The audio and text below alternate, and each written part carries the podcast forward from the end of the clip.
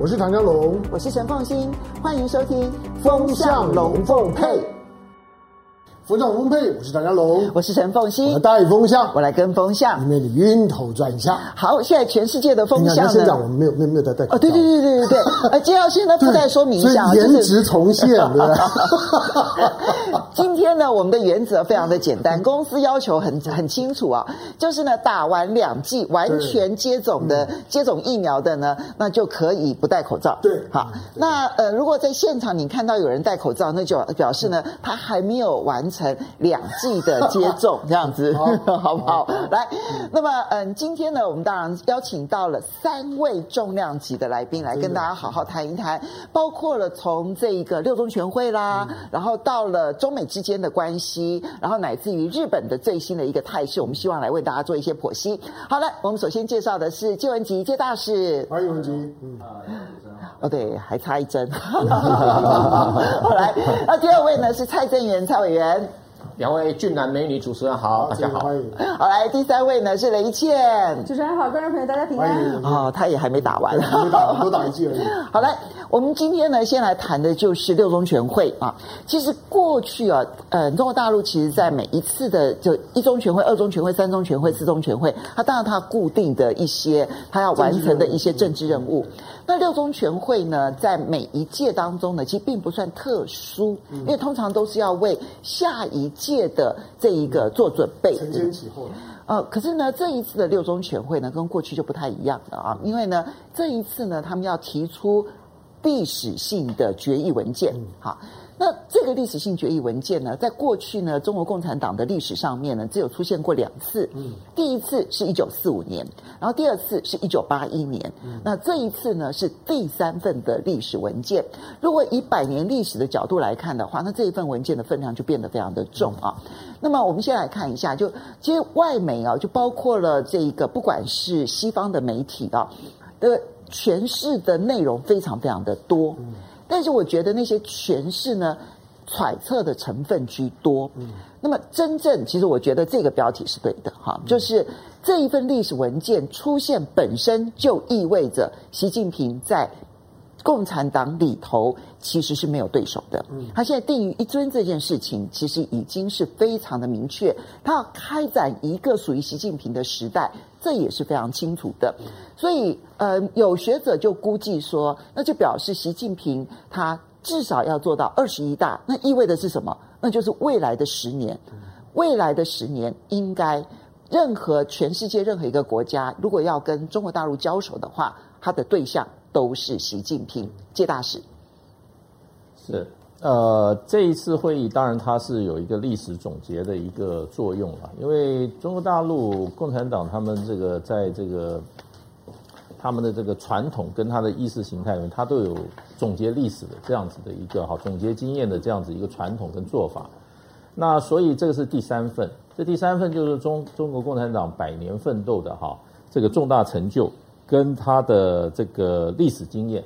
那我觉得他这一次最主要就是在这样子的重大三个重大历史文件里面哈，他确认了，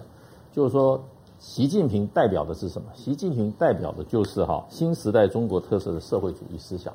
那而且他是用思想，因为我看了他前面几个用到思想的哈，除了江泽民时候用到思想，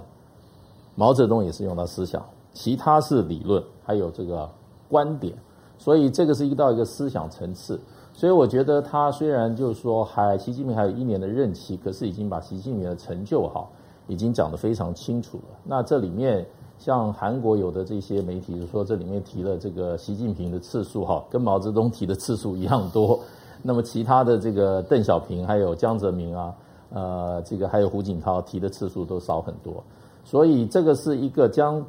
习近平过去十年的政绩哈做了一个总结。那最重要的，也认为这是未来中国呃共产党哈带领整个中国走的方向，也是哈所谓的新时代中国特色的社会主义。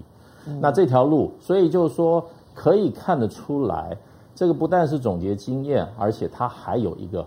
展望未来。那事实上，在过去这个三个这个三个这个历史文件的时候啊，总结经验，事实上我认为只是占了一部分。最主要它是展望未来。对，因为当时毛泽东的时候，这个四五年的时候，他是总结掉哈，就是说，呃，一个以附于共产国际之下的一个中国共产党，跟一个中独立于共产国际的话中国道路的共产党这条路，他是开创了一条新路。那邓小平呢？他那个总结经验看起来是对过去毛泽东的这个三七开，其实呢是为他后来哈四十年的改革开放哈奠定了个很很长的基础。那不要忘记这两份文件后开创了中国共产党大概不是十年的未来，而是大概三十到四十年的未来。那这个为什么习近平现在要做这样子的一个历史总结啊？当然是不是为了他的功绩。我觉得也是看到，就是说一个方向，因为邓小平的呃改革开放理论哈，事实上某种程度上，它跟社会主义哈是有一点点距离的。嗯，那中国完全走邓小平改革开放，就是说啊，走实验道路，然后呢，改革开放硬道理，然后呢，摸索的前进，然后呢，黑猫白猫能抓老鼠的就是好猫的这样的一个做法之后啊。那么中国社会的发展下来，我觉得也失去它共产主义，也就是社会主义的那个基本的那种本质，跟它这种主义的目标。那么这也造成，事实上中国今天中国大陆面临了很多内内外外的问题，可能就是一个实用主义缺乏一个中心思想的情况之下，哈，所造成一些内外的问题。那回过头来，我想这一次我看他总结的经验，哈，就是。还是坚决走社会主义道路，所以我觉得才会有，比如说恒大的事件，才会有这个哈去整顿社会风气，才会有他提出来的全民共富，这些都是比较社会主义的。然后，可是我觉得他这次社会主义是使用哈，不是马克思马克思主义的所谓的呃斗争的方式，他采取了比较哈软性的西方过去改革社会的一种制度，也就是。像欧洲的这种社会主义，就是用法治的方式来解决问题。那另外一方面呢，我觉得就是说，另外一方面就是中国的对外的问题哈。那么他要用什么招牌？也就是中国对外的招牌，他要弄得很清楚。那么他这里面，我觉得他有一个这一次的这个文件里面有四个自信，我觉得也就是他的四个招牌。第一个，他的道路自信，也是中国走自己的道路。有中国有中国的道路。第二个就理论自信，理论是什么？就是有中国特色的社会主义制度，这是他的理论自信。第三个制度自信，他对他的整个制制制度哈，不像在过去哈，你可以觉得他是呃所有的世界各国的方式啊，只要能为其所用，他都接受。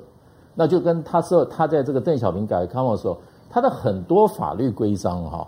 那么在尤其在这些社会啊技术层面都是对外照抄的，那我觉得他慢慢会改一条路，也就是中国特色、中国本身的走。另外一个，他还强了一个一个自信叫文化自信。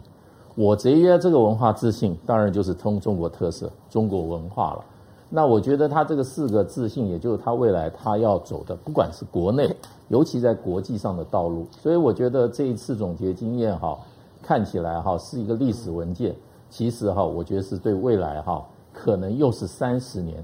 甚至更长时间，可能中国领共产党领导的中国的发展道路哈，可能就会不脱这这一次的这个历史性文件。所以这边我就要请教蔡正元蔡委员了，你怎么去看这个历史文件当中所揭露出来？因为它其实都是很原则性的，我觉得到落实到说接地气的话，我相信很多人想要问的是。所以，过去中国大陆所走的这一条路当中，什么是会改的，什么是不会改的？我觉得这一点可能对我们一般人去理解中国大陆未来三十年，或至少未来十年，可能这都是重要的。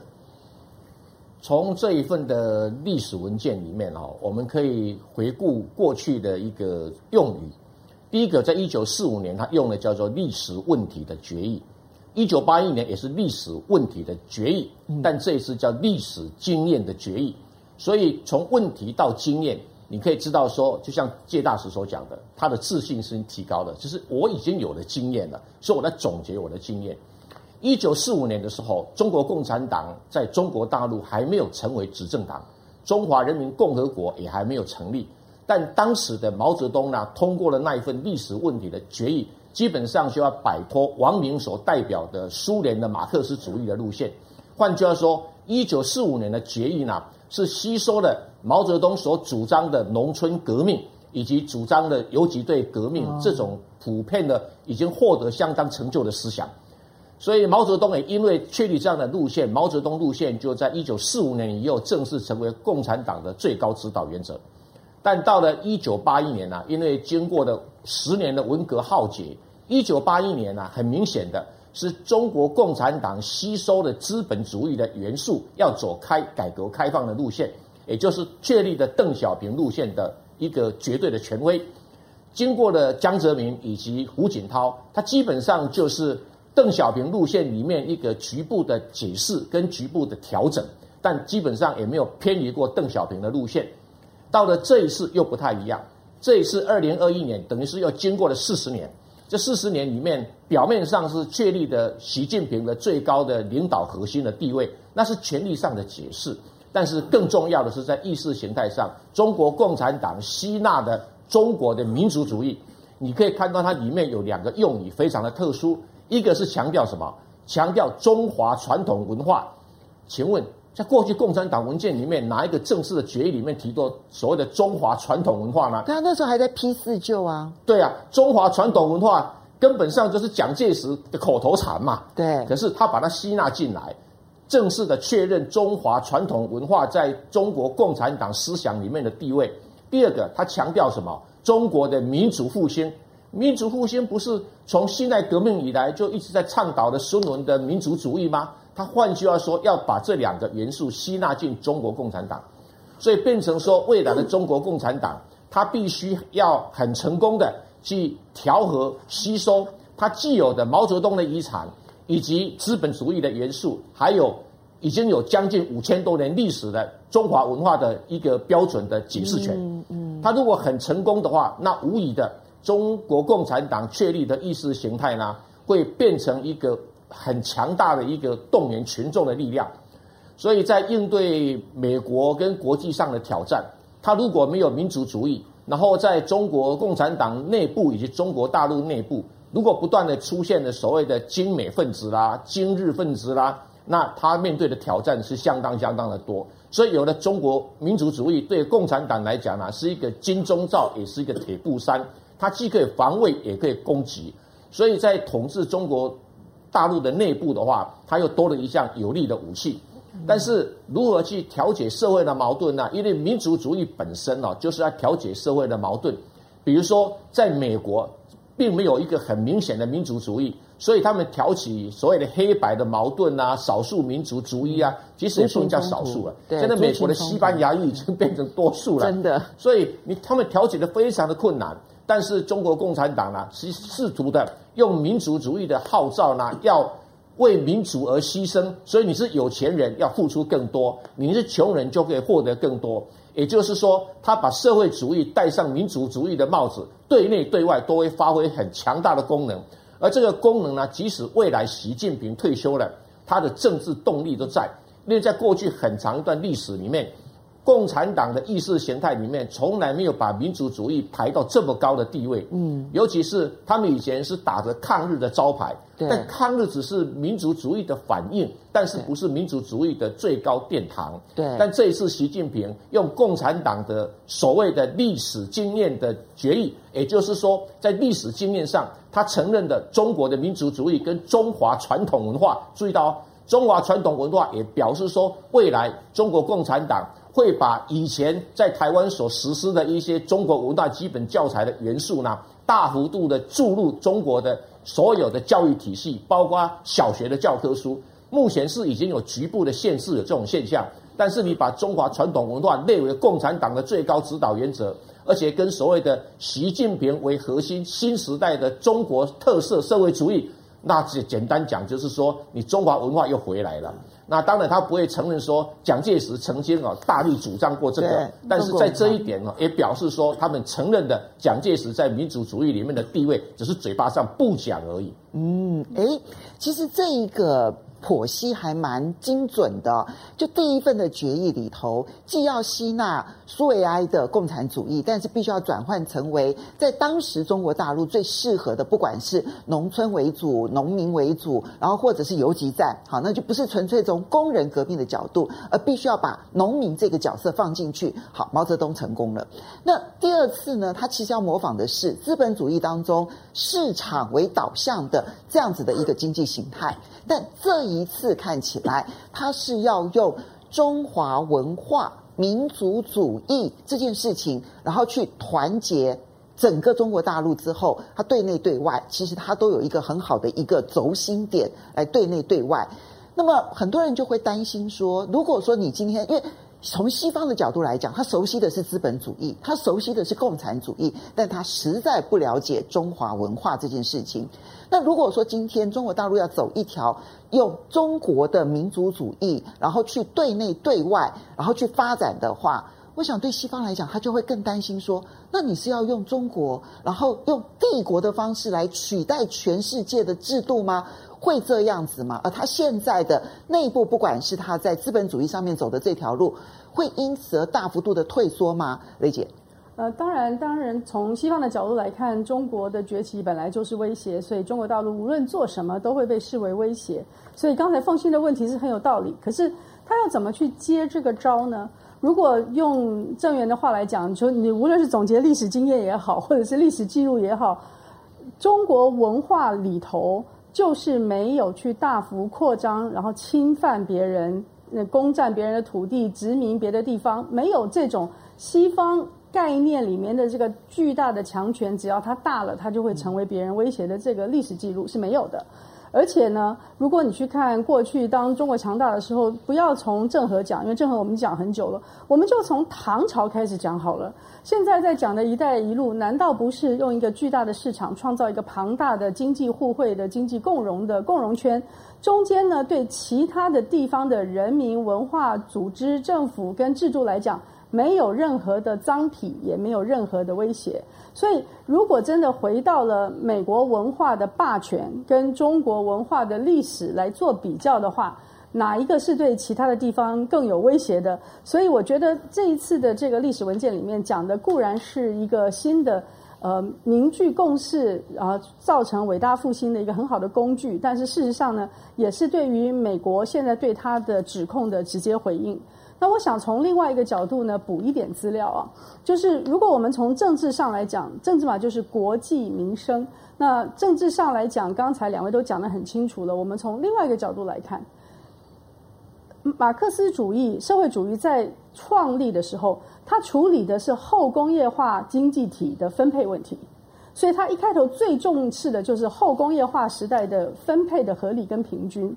可是我们看最早最早实行马克思主义的国家，都是前工业化的国家，对，对，都还没有进入工业时代，时常是农业国家或者是落后发展国家，他们就呃应运用了革命的手段呢，去推翻了原来的统治阶级。那在这个结构之下，他们的首要的工作其实是生长或生产，而让这个经济的大饼变大，而不是分配。所以我们回头去看中国大陆的这个历史经验总结的话，在一九七九年，就是前三十年来，在经济上面的确是跌跌撞撞的，所以他们才会最后说，呃，共产主义并不一定要是呃穷困。好，在这前三十年的跌跌撞撞呢，在中国大陆的历史文献里面，通常就是讲的比较隐晦一点，但是现在已经到了完全资讯公开的时候，我们也不必讳言。所以你总结这个七十年来的话，前三十年在经济上面是跌跌撞撞，人民的生活是困苦的，国计民生里面的民生这一段是没有什么呃可可以说或可以夸耀之处。对。对。可是七九年之后的三十年呢，是让它的整个经济体用改革开放的这个名词，并没有再说我们是走社或是走资，没有那种路线的对抗，而是直接用一种务实主义开始去处理经济体这个经济大饼的扩大。当它的经济大饼扩大到了二零一零年，成为一个世界上在它的 GDP 来说，已经到了可以跟其他的国家分庭抗礼的时候。二零一零到二零二零的这一段时间呢，是脱贫的时期，所以三十年让它的经济从非常初阶的经济，到了一个中中等国家、发达国家的经济，然后到了二零一零到二零年呢，花了十年的时间去脱贫。也就是说，我们时常说，这个经济如果是一个分配的线啊，那么它有一条这个常态分配的曲线的话，最左边这个最贫穷的问题。在中国大陆，在二零一零年的当时，这左边这一块是非常庞大的，它有超过九亿的贫穷人口。那在这十年中间呢，有六亿达到了脱贫。所以，当他把左边这个 left tail 处理完了以后呢，接着在这段时间中间，因为一小撮人先富起来，你就产生了一些非常富有的人，他逐渐的会变成好像你有一个右高峰，这个右边这个高峰呢是极为富有的人。他们有奢华的、炫富的，甚至呢有在经济上面剥夺别人的这些现象。剥削的，对，所以现在必须要回头来处理。那么，因此在二零二一年的这个文件里头，我很同意啊，它是指出的是未来的方向。嗯而且我记得习近平先生有一次讲过，说这是到二十一世纪中共同富裕都是最重要的目标。所以，如果我们从二零二零年来看到二十一世纪中呢，至少未来的三十年，就是在经济发展到了一定程度了，真正是达到了当时最早最早的马克思主义或者社会主义去处理的社会问题的那个基本条件的时候。他开始要讨论分配问题。嗯，那这三个分配问题，我记得凤欣也讲过，在那个呃讲共同富裕的第一天，凤欣就出来说，第一阶段的分配是靠工资，就是让更多人进入一个受薪阶级。没错，当时中国的农民问题是，他们可能自己有猪、鸡、羊、米可以吃饭，但是他没有货币经济，他没有人给他一毛钱。对，我自己的老家的乡下啊。我的堂弟他当时说，他一天最多可以拿到十块钱的人民币去没吃是没有问题，喂饱自己没有问题，但是没有钱，没有多余的钱。对对对，他不是没有多余钱，他们根本不在货币经济里面。嗯、最早的农民是这样，所以当时在呃，他最多是去煤矿打工，一天是十块钱。可是那个时候的上海已经有非常多的奢侈品了，对吗？对。所以这些农民他永远是在社会被剥夺的边缘。那过去的十年中间。做了很重要的脱贫工作以后，未来工资还是很重要的一件事情，所以要借着工资做第一阶段的分配，然后借着政府的税收呢，让让这个企业跟有钱的人出了税收去提供政府的相关的服务，那这个就是我觉得像西方的社会主义去汲取的很重要的教训，因为我们现在说的欧洲的很多国家，他们其实是重税的。他就是用这个第二个工具，就是让有钱的人交很多的税，但是我让全部的人可以得到最基本的社会福祉的照顾。所以这第二层的分配是在这个概念之下。那第三层的呢，其实是亚当·斯密当时就是说的，要仁慈，要让有钱的人用仁慈的方式呢去跟别人分享他的财富。可是在中国大陆的仁慈，当然政府的手还是重了一点，因为亚当·斯密觉得说你要出自于自心。呃，当你用这些方式。去告诉国家说我要转一个方向，那这个方向跟我们过去所做的东西是契合的，但是它要增加一些元素。所以我认为这一次，一个是说它是一个很重要的历史经验的总结，另外一个呢，它也是为了二十大做了一个非常好的铺垫。在二十大呢，就会确定这些未来的方向，而且这个方向在今年开始就已经开始往前走的时候，在二十大的时候它就会扩张。扩张之后呢，它会成为一个更完整的行动纲领。那么这个中间，如果你没有文化在后面做支撑，有些人你要要求他更更更仁慈，有些人你要叫他更刻苦，你要教他在一个共同的目标上面去努力奋斗的话，一定要有一个伟大复兴的重大目标。所以在重大的目标的前提之下，可以让所有的人把所有的力量去团聚。我觉得我们三个人大概年龄差不多啊。曾经有一段在台湾，当时的经济是非常出街，也很贫穷的时候，我们也是有伟大目标的啊。我们整个整个的国家也是非常非常努力团结，在当时的政府的经建计划底下，然后从一个非常出阶的经济体一步一步的跳升的。所以台湾真的是叫做三民主义的实验省啊，因为我们的体量比较小，我们做过很多很多这样的实验，所以从这个观点来看。看呃六中全会的这一个重要的历史文件，或者是看未来的二十二十大呢，我觉得我们都可以看到非常明确的方向性、制度性，甚至呢未来绝对的规划。好，所以总结三位啊，其实很明显的感觉，在政治上面或对内对外的关系上面，民族主义作为团结，然后对内对外的所有的一个基本的基轴。然后，但是呢，在经济或者是市场的部分。除了开放之外，如何的去做到那个共同富裕？看起来是经济方面的、民生的所有的手段的最基础的一个基轴。所以两个轴心确定了之后，其实看起来那个方向感就已经很清楚了。可是能够做得到吗？呃，至少习近平在过去十年做得很好。嗯。那其实你把你把他这个世代的共产党的领导班子把它摊开来看，他的条件比他同时代像薄熙来这些都要差。那中共的传统的几个系统，其实以习近平登刚登基的时候，这些系统都不是他在掌控。不过十年下来的时候，我觉得习近平做到几件事情。刚大约提到的，他他让大家脱离了贫穷。他打击到大家对于呢，对于呢整个的贪腐的想的想象，这两件事情非常重要。我说这都是这都是呢民之所欲，藏在我心，直接进到人民的心里面，就是摆脱了那种的，就是说呢，中国共产党因为执政久了之后的那个官僚体制，他是从底层去找他的支这支持，所以他诉求民族主义、诉求团结的时候，他会找到找到力量，那个力量会跨过呢那个官僚的体系，提供他动脑。你光看最最近习习近平他光是军事的整顿，因为因为现在现在十九大六六中开完，你光看这一年，军中的将领上将几乎全换，军区的领导人几乎全换了，这些呢都这现在换掉的都不是他当年他当年他现在上来的才是他他提拔的人。所以他在为他的下个下个任期过渡。虽然我我我我个人我认为他不是在准备二十大，他已经准备二十一大，甚至二二十二大。如果他活得够久的话，以他现在的权力结结构来讲，你你不要光看五年，我觉得他现在所铺成的这些框架，五年是不够的，就是五年是不够的。但接接下去，其实习近平可能。可能如何？他呃，在过去一段时间，我认为习近平这十年的任期，他最少让大家呢，第一个脱贫。可是如何让中国能够集体的十四亿人跨入到就是说中产？集体跨入中产，那个是一个一个难以想象的。但是它终究还是有相当比例的平民，是对对就是脱贫脱脱贫的是最最低阶的标准。但是有没有可能在五到十年之内集体跨入中产，让中国真正的以十四亿人口的体量跨过我们的都很难跨越的中就中就中度成长的陷阱，跨过那个陷阱，证明它可以。要做到这一点，才能够证明它的路线是对的。是优越的，那个中间还有很多的考验。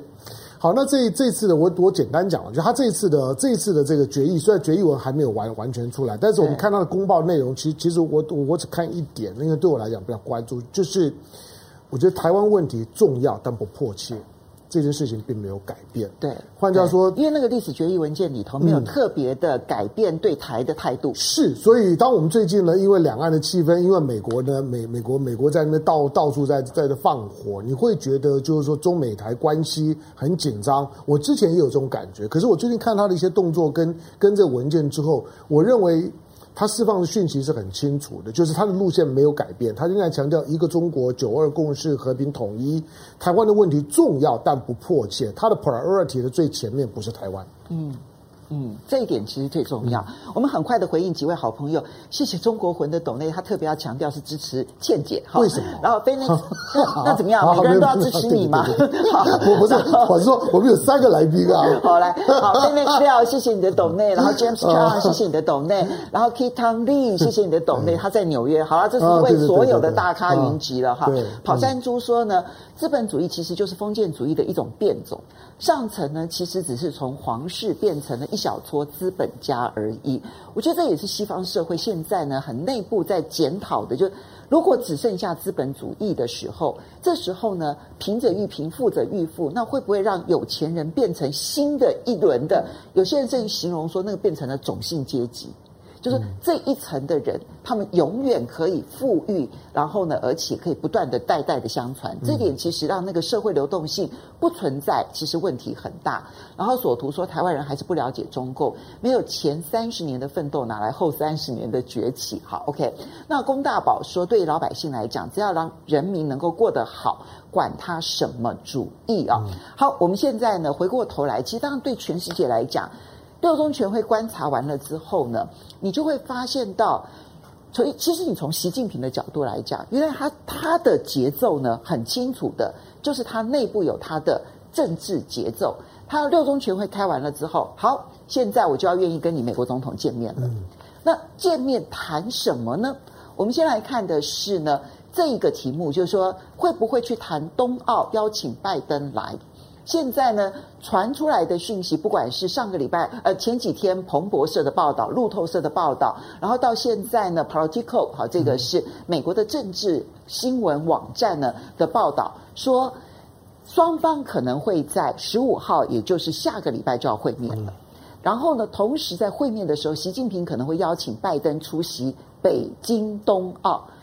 这会成为双方破冰的重要的题目吗？嗯，接大使，我觉得基于外交上的礼貌的话，那我想习近平也应该会提出这个邀请。那如果说他普遍性的是要希望广邀哈世界主要国家或者他的重要的这些交往的国家的这些元首哈一起到北京来参加明年二月的这次冬奥，如果这是他一个普遍的政策的话。那我想他应该不会具选择性，而是借这次难得的元首之间的会话，他应该要提出这样的邀请。那这是我觉得基于外交的礼貌，也应该这样做的。但是你觉得拜登会答应吗？因为内部压力，这冬奥这个议题其实就蛮政治敏感的。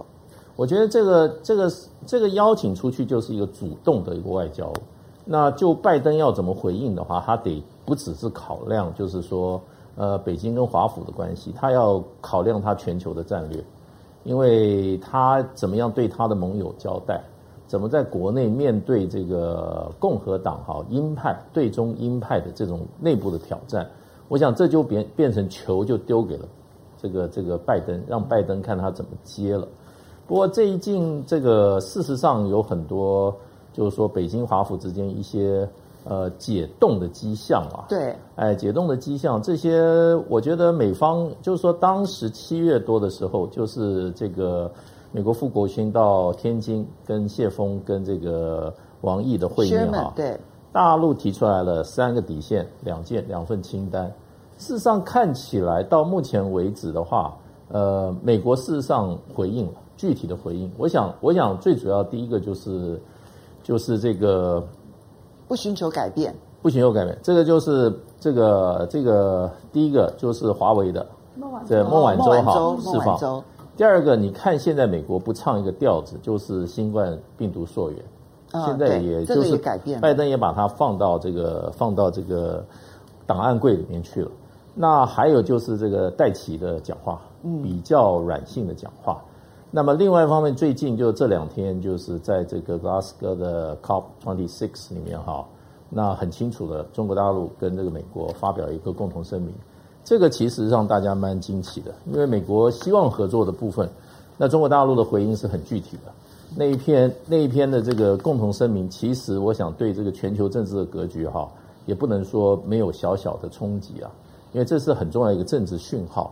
所以这一些部分，我觉得都在营造一个好的气氛。那么前两天呢，这个呃，Sullivan 他接受 CNN 访问的时候，他也讲了一句话，他说他们过去要寻求改变中国大陆的做法是错的。我觉得这一句话是回应当时王毅的三个底线。王毅三个底线里面有一条底线写得很清楚，不得挑战、诋毁哈，甚至试图颠覆中国特色社会主义道路和制度。意思就是说，你不要，你不要。把中国共产党跟中国两个分开来，这样子在中间哈，欲动灌水，在这在做分化。那这个是这个是当时我认为当时就是 Pompeo 他们的策略，这个是非常非常不友善，而且是其攻击性。我觉得苏勒文这个讲话是在结束，对，也就是说我不会再去挑战你的合法性，再去挑战你的正当性，这个是非常不具善意，这是一种颠覆，这是一种哈。呃赤裸裸的攻击性的行为。我觉得苏洛文讲话，所以我觉得双方正在软。倒是这里面，我觉得双方可能在这个地方还在较劲，还在加强的啊，也就是呃，美国呃，率同他的这些盟友哈，现在直接打台独牌，嗯，这个是已经不是蔡英文在打台独了，我认为是美国在打。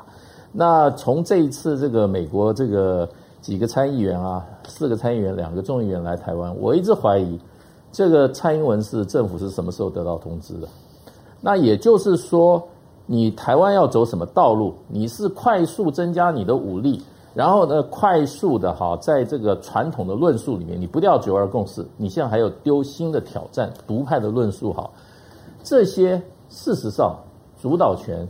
我觉得蔡英文可能会丢掉主导权，而是华盛顿直接接手，也就是打台湾牌的主调怎么打，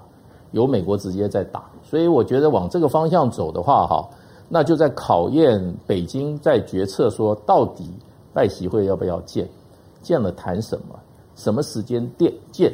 因为十二月十号又接着这个哈，美国拜登的大戏，就是说全球民主高峰会。民主峰会。哎，现在已经出来了名单有台湾嘛？对不对？对。那你如果等那个之后再谈的话，那个气氛是不好的，习近平也很难对他的国内的哈。这个党内也好，国内的这些人民交代，所以现在在谈说可能十一月中，那我觉得这个时机上可能从北京的角度看是比较好的，因为你这个谈完以后，先有一个好的气氛，那么十二月十号这个这个会议哈，可能会把它的这个哈呃冲击性啊，把它怎么样减降低。所以我觉得，就是说，今天这个整个的美中关系啊，还是一个既联合又斗争。那么，而且这个调子，我觉得，呃，是很难、很难、很难改变的。而且，它会是一个长期性的一个一个发展的方向。好，所以郑源你怎么看呢？因为呢，刚刚谢大使讲的，如果你把中美之间呢，属于台湾的部分先抽离开来，剩下来的部分，其实双方都有缓和的迹象哦。不管是孟晚舟的事情，或者是我们看到这个其他的一些，包括了我们现在来看到苏立文接受 CNN 的专访的时候，然后讲的那句话说，美国不寻求改变中国，其实那句话是直接回应了王毅当初所提出来的三道底线当中第一道的不颠覆，对不对哈？然后你再看到说，诶，让全世界都傻眼的，就突然之间你看到了格拉斯哥，好，那么双方呢，中美之间发表了联合宣言，而这联合宣言当中，中国大陆是递橄榄枝的，就是我配合了你，包括了像甲烷的这个减排啦这些事情，我都配合了你，所以突然之间达成了这个联合宣言，让全世界都想，你们看起来好像没有那么的关系糟糕。那戴琪的态度也非常的有趣，从一开始的时候极端的鹰派，到现在他应该算是整个华府圈里头呢，中美贸易战的极鸽派。所以从极鹰派到极鸽派，这一连串的这些讯息，你如何的来解读？可是。那在这里面，我们又必须如果把台湾纳进来的话，那双方对立对立程度是不断的在拉高的。那有讯息说，这一次的习近平跟拜登的这个视讯会面呢，不会谈台湾议题，有这样子的一个传言。你的判断呢？台湾议题到底会不会上桌？而双方所堆积出来的这些善意，对于中美未来的架构，会是一个什么样的架构？台湾问题在拜登跟习近平之间，未来会不会成为谈话的要点之一？我的判断是可能性很高，因为过去不管是苏立文啊，跟杨洁篪或者其他的这个王毅啊，跟那个他们的副国务卿里面都有提到这个问题。那你说要习近平跟拜登两个人都装聋作哑，完全不触这个问题，其实也不太现实。不提反而是一个不好的讯号。提了以后，双方面解解闷也未尝不可。就说各说各话的提法，未尝不可。反而相对来讲，就是各自各自坚持立场。万一没提，说不定私底下说好了。对，更糟糕。嗯，从中美关系的架构来讲哦，刚才介大使讲得很好，叫做既联合又斗争。用通俗的话来讲，就是说未来很长一段时间，中美关系有时候松，有时候紧，有时候碰撞啊，有时候要合作。那有时候高，有时候低，所以这个情绪变化万端。但是都是看双方面的基本利益跟需求啊，来决定这个格局的发展。比如我们打个比方，从气候峰会来讲，习近平已经在内部一再讲，他们要负起相当部分的责任来处理全球这个气候的问题。那你信誓旦旦还搞了限电措施，对你不信跟美国达成协议，怎么说也怎么怪，逻辑上说不通，呃，理论上政策上也不可行。所以再加上两个老先生啊，John Kerry 跟谢振华两个哈，在这方面也都是老将了，所以他们两个达成这样的一个共识，全世界都乐见的，但不表示其他问题就不会再起争执，特别是南海问题以及台湾问题，更是尖锐中的一个尖锐。从美国不断的要打台湾牌，其实我们应该这样观察：美国打过香港牌、西藏牌、新疆牌，他打不打？现在不打，为什么？因为打不下去。如果打得下去，他继续打，就是因为打不下去了，所以改换一个他觉得有希望可以打的台湾牌跟台独牌。那蔡英文顺应这个形势，已经把中华民国的国号改成中华民国台湾，而且经由外交部正式的宣布，什么叫中华民国台湾？我的解读就是从中华民国过渡到台湾共和国的一个中间阶段。那这样的一个东西已经形成蔡英文政府可能美国也认可这样的一个过渡阶段。那这个过渡阶段对中国大陆来讲，它就是一个急着要用什么方式来处理的问题。它虽然表面上讲，我还是坚持一个中国、九二共识、反对台独，但是呢，就美国来讲，我如果打台湾牌到什么程度会引起中国大陆鸽派跟鹰派的争论，或者中国大陆新的派系斗争的话题，对我美国当然是赚到了嘛。那我台湾问题可以达到什么程度？现在不晓得。但就美国来讲，说我可以达到一个高点，希望台海不战争，然后在这个边缘的战略上，我取得最大的利益。比如说你中国大陆因此而吵翻的，比如说你中国大陆被台湾卡住了等等的。那或者我用中国台湾的议题呢，把日本扯进来了，或者甚至于把东南亚越南都扯进来了。那对我美国当然是全胜啦。那其他澳洲、英国那个什么啊故事，那就是叉叉。呃，这个擦边球打敲边敲边鼓打一打而已啊，这个也派不上什么太大的用场。但是有人敲锣总是比没有好，所以美国现在打台湾牌只是刚开始，我不认为很快就结束。同样道理，中国大陆应该也有这种认知。这个美国要打台湾牌，那你中国大陆要怎么去应对？也许目前习近平为了要二十大的筹备以及冬奥的筹备，先把这个问题冷却。冷却有两种意义，就是不要让。中国大陆内部很多极激烈的民族主义者用台湾问题来挑战目前的格局，等到二十大结束以后再说。那对于这个台湾或者台独人士，他总是觉得我还有很大的时间跟空间可以做进一步的操作，何乐而不为？那没有错，最终极限在哪里是由美国拿捏的，不是由蔡英文政府拿捏的。用邱义仁的话更精准来表达，就是。台湾的前途不是台湾人能决定的。他讲的这么白了嘛？那个前途是终极前途，可不表示在这过程里面呢，民进党跟台独人士没有操作的空间。他这个操作的空间，只要能够把国民党在二零二四打趴在地上，他就已经获得全胜而归。而这一点，很可能美国愿意给民进党这样的一个空间，说不定中国大陆也能容忍这个空间，因为对中国大陆来讲的话。这个你国民党、民进党这个谁执政对我不是问题，我现在是先让我的内部团结起来，过渡到二十大比较重要的。所以香龙兄讲得非常好，就是我重视台湾问题，但是我不急迫。那不急迫的时间的界限可以拉到什么时候？我判断最起码拉到二十大。那二十大之前，我跟拜登见面哦，拜登见面。我不需要为这个问题跟他吵啊，就顶多点一下过去啊，你不要挑战我领土完整，你不要挑战我的制度，大概就是这样子而已。所以这个吴钊燮还是谁讲过一句话说，呃，还陈明通说，在蔡英文任内，台海应该不会发生战争。如果以二零二四年做一个标准的话，他这个判断有相当的可信度。好，所以雷倩，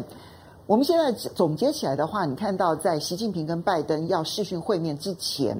双方其实，在很多领域上面各自递出橄榄枝，不管是气候变迁的问题，或者孟晚舟的议题，乃至于疫情溯源的问题，甚至于包括贸易战的问题，其实双方呢都已经有在缓和的迹象。唯一一件事情是把那个争议点拉得最高的，其实就是台湾议题。但是反而在台湾议题这件事情上面，美国看起来是不会松手的，那中国大陆当然也没有退让的空间，所以他们会如何的在此时此刻来处理各自所认定的台湾问题，而他们各自的时间点会放在什么地方？因为这。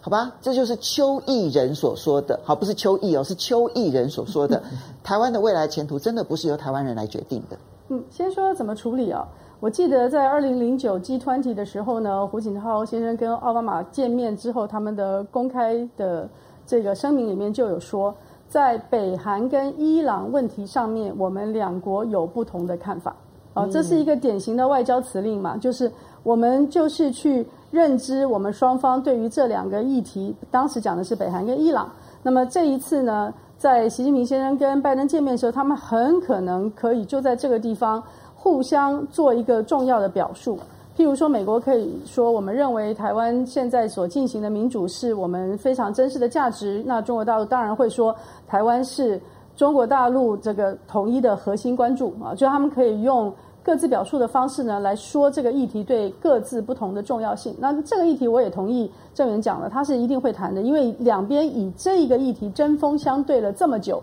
等到你最高的元首会面的时候，他忽然之间被漠视的机会看起来就会是此地无银，那就更危险了啊。那么另外，他们具体合作的方向里面呢，一定有现在已经铺陈好的三件事情，我认为至少三件。第一个就是。呃，在气候峰会的时候已经说好了各自对于未来气候变迁的承诺。事实上，这个气候峰会里面最大的一个是减煤这件事情，是对中国大陆非常非常重要的一件事。因为中国大陆是全世界用煤大概超过一半的国家，所以要减煤这件事情呢，对于中国大陆的经济体呃影响是最大的。可是他们签了啊，所以是代表了一个大国对于气候变迁的重大承诺。所以我也不会轻看前段日子的拉闸限电了，因为那个就是中国大陆说他们不但是上面有政策是一加 N 的格局，上面有政策的顶层设计，对，下面有政策还有行业的特别的执行方案嘛，是。所以说这一点呢，双方会花很大的精神。我为什么认为会花很大的精神？是拜登在选举前，可能你们记得他在《世界日报》投书里面就说，跟中国大陆我们还是有合作的空间，气候变迁就是合作之一。所以他在选举前就认认知了，就他自己的选举前认知了这些全球性的问题需要全球来解决，所以这是第一点。第二个，他们可能可以花一点时间去讨论的会是 COVID。第三个会是。这个是美国真正的核心关注，就是经济复苏。对，因为现在看起来，美国靠自己去做经济复苏已经没有办法了。虽然他十一月开始说要开始那个缩减购债，每个月少一百五十亿美金，但是他在七月底的时候通过了两个特别的叫做 standing facility，就是常备工具，随时可以一旦发生问题，他随时可以再把流动性送到市场上，送到他的一级交易商跟。各国的央行这两个市场操作的方式，对，它在七八月的时候，市场游资那么多，根本没有需要一个流动性工具的时候，在七月二十七、二十八号就通过了。所以他们是很紧张、小心的说：“我收一点水回来，可是我随时可以准备再大放水哦。”那么如果没有真正的经济复苏，美国现在的状况是无解的。所以他们真正需要去讨论的当然是第三点。那从这个角度来看呢，要怎么去处理世界的问题？当然是且战且走嘛，因为在美国来说，他在台湾问题上面选了一条战的路线，而且夸夸其言的做了四方，做了三边，做了各种各样的军事安排，是真正的军事安排。那我个人认为，台湾最危险的时候，我不晓得在二零二四之前会多危险，但是只要美国真正具体的在台湾做了军事安排。譬如说东沙啦、彭佳屿啊这一类的，或是台湾本岛做了军事上面的直接介入的话，那就是台湾最危险的时候。所以这些底线呢，大家已经画得这么清楚，要如何处理，就是。对中国大陆来说，现在的和平崛起的势头这么明显，经济发展一日千里。虽然全世界现在说它的复苏稍微慢了一点，十月的物价指数也开始往上飙升，所以它需要一段时间去确保它过去取得的经济跟国家发展的成果呢不会受到影响。所以它的优先顺序当然不是跟美国打一仗，因为今天处理台湾问题。代表着可能要跟美国打一仗，这绝对不会是它的优先顺序。那美国呢，也不会太容易的要跟中国打一仗，只是用台湾挥舞的这个大旗在这里做它的操作。所以，中国大陆跟美国这两个超级强权会有很大的空间跟弹性，在不同的场域去选择何时站、何时走。两个人都有选择权，不是只有一个。那最后我讲一件事情，我认为呢，大陆现在处理美国对于全世界各个国家的民主威胁已经看了很多了。他们时常直接军事介入，或是支持呃地下军去推翻别人的政权。所以看了这么多的结果，一定不会做一些很冒进或很愚蠢的陷入别人陷阱的事。那我目前认为他们最快而且最近可能会进行的。是不要重蹈香港的覆辙，不要让它闹到不可收拾的时候，受到全世界的这个抨击的时候再来处理。因此，我认为跟台湾相关的法律，这个法律的框架可能正在研议中，而且我认为它很可能很快的就会推出来。好，刚刚讲的这个最后这一段，就是对台湾问题，现在中国大陆知道说，这个可能是中美斗争的这一块最核心的哈，所以它是。两大板块那个地震的震央，现在短期之内是不会改变的，所以台湾会很长一段时间仍旧是国际上面呢地缘政治上面不断冲撞的那个焦点。那但是呢，双方中美之间呢，如果有斗有和的话，那那个合作的那个空间就变得非常的宽广。好，不管是在经贸的，或者是在这一个呃气候变迁的相关的这些所有的这些合作，可能会有很宽广的空间。但是呢，台湾议题各说各话，然后呢，相互把它成为一个斗争的重心点，这一个情况恐怕会维持个两三年的时间，甚至嗯。至少一两年的时间是有可能的，你的看法？这个礼拜很有意思啊，因为这个礼拜我觉得，嗯，他让我，他突然让我觉得接下去的这一局哦，比我想象中都要大，就是有一些有一些本来小看的东西，突然间，哎，好像好像比我想象中要大要复杂。那第一个，我们我们先看先看中美啦，因为不管拜登也好，习近平也好，他们都在一个一个权力的不稳定期，都要转换一些。拜登刚经过败选，他两对他明年的明年其中选举，二零二四年能不能够连连任，还是一任被赶下台，这个时候很关键啊。拜登不稳定的严情况比较严重吧？对，那对习近平来讲呢，他是在往一个新阶段过过过渡啊。那，那个其实虽然不会像是美国那样每天吵吵嚷嚷的，但是你可以想见，他有很多的议题很棘手的问题。是需要处理的，所以我说台湾问题虽然重要，但没有那么迫切。那中美两国之间的基本的问题，中美两国不需要闹到这么僵，因为中美两国它没有国际冲突当中最难处理的元素，就是没有领土冲突。对啊，又没有领土冲突，没有领领土线，你又不像中印，中印你很难解，可是中美没有必要。或者中美的冲突是想象出来的冲突，是你觉得你快要比我大了，你快要比我强了，你快要你我把你妖妖魔化，那个是想象中的冲突。好，那这礼拜有有有三件事情，大家可以观察，是非对我来讲，我觉得是非常有意思的。刚刚讲到说在，在气候峰会当中达成这个宣言，这个宣言我其实给予它很高度的，就是说呢，大大国政治的地位，因为中美四十年没有出现过这种多的东西，你会觉得那个宣言有什么呢？不，中美两国之间四十年没有出现过，就是说呢，朝朝着正向的合作的方向的宣言，上一次已经是八一七公报了。八一七公报，这你回头去看，中美从来没有过这种的东西。那佳龙，你还必须要把它拉到一个层级了，就是过去的公报或者互相的联合声明，其实都是双方在各自国内，不管是宣誓的也好，或者签署的也好，那是双方在各自国内哦。没错，没错。那可是这一次是在一个国际场合里头，没错。其实那个中美。平起平坐的那个，在国际上面的那一个宣示性，感觉上面更高。所以说，中美两两国之间呢，就是说，美国在这件事情上面表现出愿意做分享权力的的动作。那你看到国际媒体已经开始认知这份的宣言，对参与这场会议的世界各国来讲，他认知到的是 G two 出现了。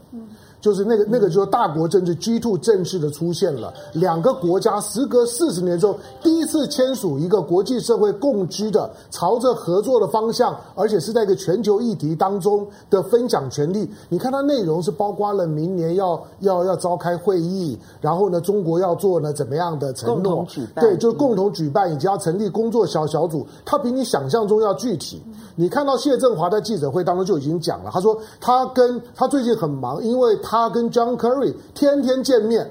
他说每天忙死，我们是每天见面了，所以这件事情不是虚应故事丢出来的，是他们琢磨了非常久的。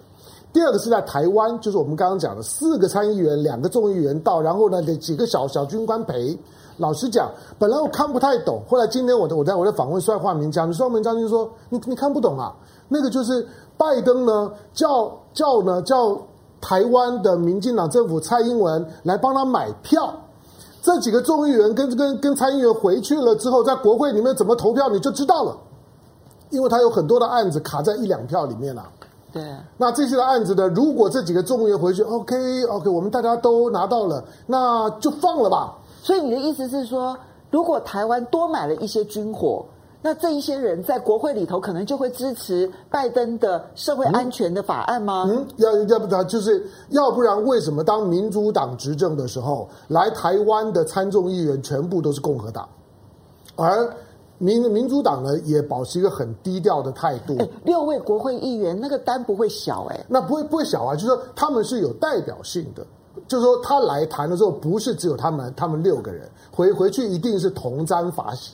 换句话说，到底谈了什么，我们不知道。他说呢，接下去看看投票比较清楚。这是第二个，就是我们台湾被迫要去帮拜登解决他的内部问题，否则呢，他的国会呢，他接下去预算还是会有很大的麻烦。一点七五兆的社会安全法案。好，第第三个是下个礼拜一。表定了，现在大家都都认定，就是说习近平呢和和和拜登呢要举行视讯的峰会。这个视讯峰会，大家会觉得说，那邀邀邀拜登参加参加这个，就是说冬奥，这有什么呢？邀就邀嘛，不，这个这个非非同小小可。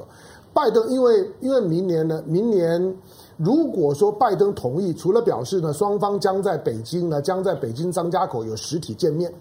就拜拜登来，那习近平当当然在现场啊有实体见面。同时，当拜登如果点头，下个礼拜拜登说好，我参加呢，明年你的冬季奥运，世界各国的领袖、美国的盟友大概都都会来。